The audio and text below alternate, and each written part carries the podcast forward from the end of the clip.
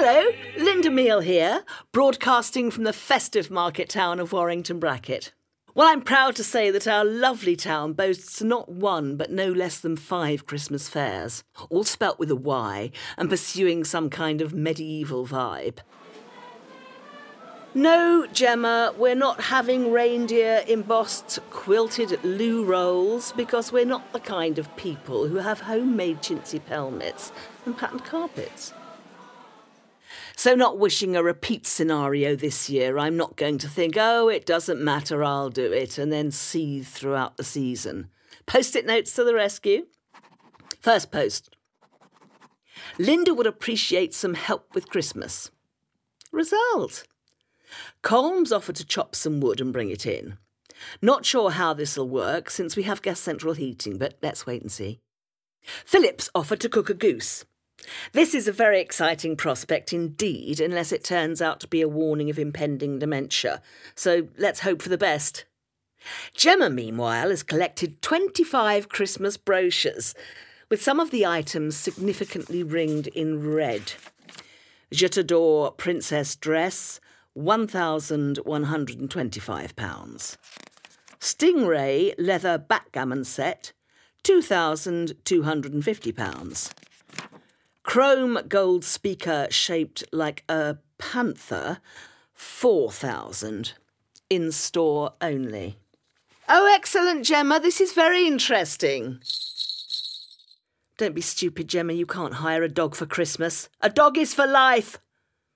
Well, if you're so taken with Mrs. Zagreb's borzoi, you could offer to walk it for her, couldn't you? No, I don't like it at all. The legs are too thin. Some animals can be overbred much like people. And although humans can resemble their pets, the resemblance in that instance is the wrong side of uncanny. Yes, I'm probably just jealous. Post-its to the rescue. How about we buy Christmas gifts from the pound shop? One gift each. Solidarity. Or, what about no Christmas presents? Boycott it altogether? Gemma, Christmas is about families. It's about the power and the glory and the infinite values of life itself. It's about forgiveness and reconciliation. It's about forgetting old grievances, or at least parking them. It's not much about religion, I'll give you that. But can we try and have a peaceful and enjoyable Christmas? We're having presents then, Jimmer asked. Yes, but ask Colm if he can derive a scheme, or at least a price cap. He knows how to be careful with money. The garden's been transformed into a pagan wonderland, thanks to Colm's rustic carpentry. And Gemma's decorated the trees with a tinsel. Oh, I'm a bit overcome. This really looks like being a magical Christmas. Look, Philip! Philip's not happy. Or is he just baffled? Or maybe he's lost something.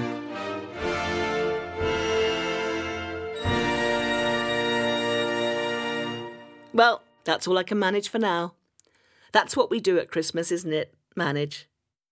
Anyone for eggnog? Toodaloo. Have a super Christmas and see you next year.